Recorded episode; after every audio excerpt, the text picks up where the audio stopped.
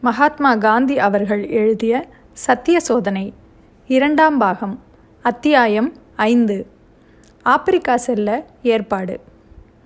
அந்த அதிகாரியிடம் நான் போனதே தவறு என்பதில் சந்தேகமில்லை.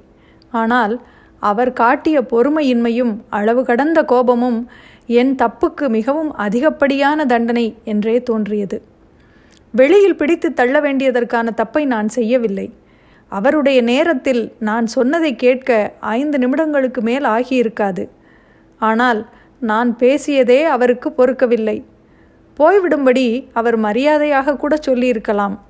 ஆனால் அவருக்கு அளவுக்கு மீறி அதிகார போதை இருந்தது. பொறுமை என்ற குணத்திற்கும் இந்த அதிகாரத்திற்கும் சம்பந்தமே இல்லை என்பது எனக்கு பின்னால் தெரிந்தது. தம்மை பார்க்க வருகிறவர்களை அவமதிப்பதே அவருக்கு பழக்கமாம்.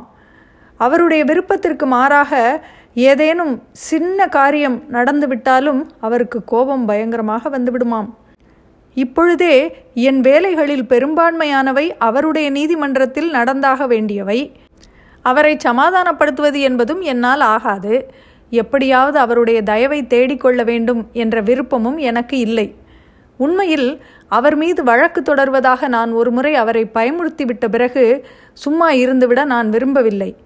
இதற்கிடையில் நாட்டின் சில்லறை அரசாங்க விஷயங்களை குறித்தும் கொஞ்சம் தெரிந்து கொண்டேன்.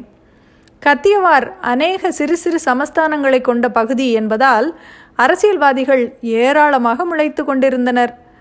சமஸ்தானங்கள் ஒன்றுக்கொன்று சூழ்ச்சிகளில் ஈடுபடுவதும் அதிகாரத்தை பெறுவதற்காக அதிகாரிகள் சூழ்ச்சிகள் செய்வதும் அங்கே சர்வசாதாரணம். சமஸ்தான தலைவர்களோ சுய புத்தி இல்லாமல் எப்போதும் பிறரை நம்பியவர்களாகவே இருந்தார்கள். ஏதாவது காரியமாக வேண்டியிருந்தால் துரையின் வேலைக்காரன் முதல் எல்லோருடைய தயவையும் பெற வேண்டியிருந்தது. துரையின் தாசில்தாரே துரைக்கு கண்களாகவும் காதுகளாகவும் மொழிபெயர்த்து சொல்பவராகவும் இருந்ததால் அவர் தம் எஜமானரை விட ஒருபடி மேலானவராகவே இருந்தார்.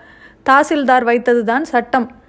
அவருடைய வருமானம் துரையின் வருமானத்திற்கும் அதிகம் என்பது பிரபலமான விஷயம். இது ஒருவேளை மிகைப்படுத்தி கூறப்பட்டதாகவும் இருக்கலாம். என்றாலும் அவர் தமது சம்பளத்திற்கு மிஞ்சிய ஆடம்பர வாழ்க்கையை நடத்தி கொண்டிருந்தார். இந்த சூழ்நிலை விஷமமானது என்று எனக்கு தோன்றியது. இதனால் பாதிக்கப்படாமல் அங்கே எப்படி இருப்பது என்பதே எனக்கு தீராத பிரச்சனையாக இருந்தது. நான் மிகுந்த மனச்சோர்வை அடைந்து விட்டேன். இதை என் சகோதரர் தெளிவாக அறிந்து கொண்டார். எனக்கு ஏதாவது ஒரு வேலை கிடைத்து விட்டால் இந்த சூழ்ச்சி சூழ்நிலையிலிருந்து நான் விடுதலை பெற்று விடுவேன் என்பதை நாங்கள் இருவருமே உணர்ந்தோம். ஆனால் சூழ்ச்சியையும் தந்திரத்தையும் கையாளாமல் ஒரு மந்திரி வேலையோ நீதிபதி வேலையோ கிடைப்பது முடியாத காரியம். துரையுடன் ஏற்பட்ட சண்டை எனது தொழிலை நடத்தி கொண்டு போவதற்கு இடையூறாகவும் நின்றது. அந்த சமயம் போர்பந்தர் பிரிட்டிஷ் அரசாங்கம் நியமித்த அதிகாரி ஒருவரின் நிர்வாகத்தில் இருந்தது. மன்னருக்கு அதிக அதிகாரங்கள் கிடைக்கும்படி செய்வது சம்பந்தமாக அங்கே எனக்கு கொஞ்சம் வேலை இருந்தது. விவசாயிகளிடமிருந்து நில வரி அதிகப்படியாக வசூலிக்கப்பட்டு வந்தது சம்பந்தமாகவும் நான் அந்த நிர்வாக அதிகாரியை பார்க்க வேண்டியிருந்தது. அந்த அதிகாரி ஓர் இந்தியராக இருந்த போதிலும் அகம்பாவத்தில் துரையையும் மிஞ்சியவராக இருந்தார். அவர் திறமைசாலிதான். ஆனால் அவருடைய திறமையினால் விவசாயிகள் எந்த நன்மையையும் அடைந்து விட்டதாக தெரியவில்லை. மன்னர் மேற்கொண்டு சில அதிகாரங்களை பெறும்படி செய்வதில் நான் வெற்றி பெற்றேன். ஆனால் விவசாயிகளுக்கோ எந்தவிதமான கஷ்ட நிவாரணமும் தரப்படவில்லை. அவர்கள் விஷயம் இன்னது என்பதை கூட அந்த அதிகாரி சரிவர கவனிக்கவில்லை என்றே எனக்கு தோன்றியது. எனவே இந்த வேலையிலும் நான் ஏமாற்றத்தையே அடைந்தேன் என்று சொல்ல வேண்டும். என் கட்சிக்காரர்களுக்கு நியாயம் வழங்கப்படவில்லை என்று எண்ணினேன். ஆனால் அவர்கள் நியாயத்தை அடையும்படி செய்வதற்கான சக்தி என்னிடம் இல்லை.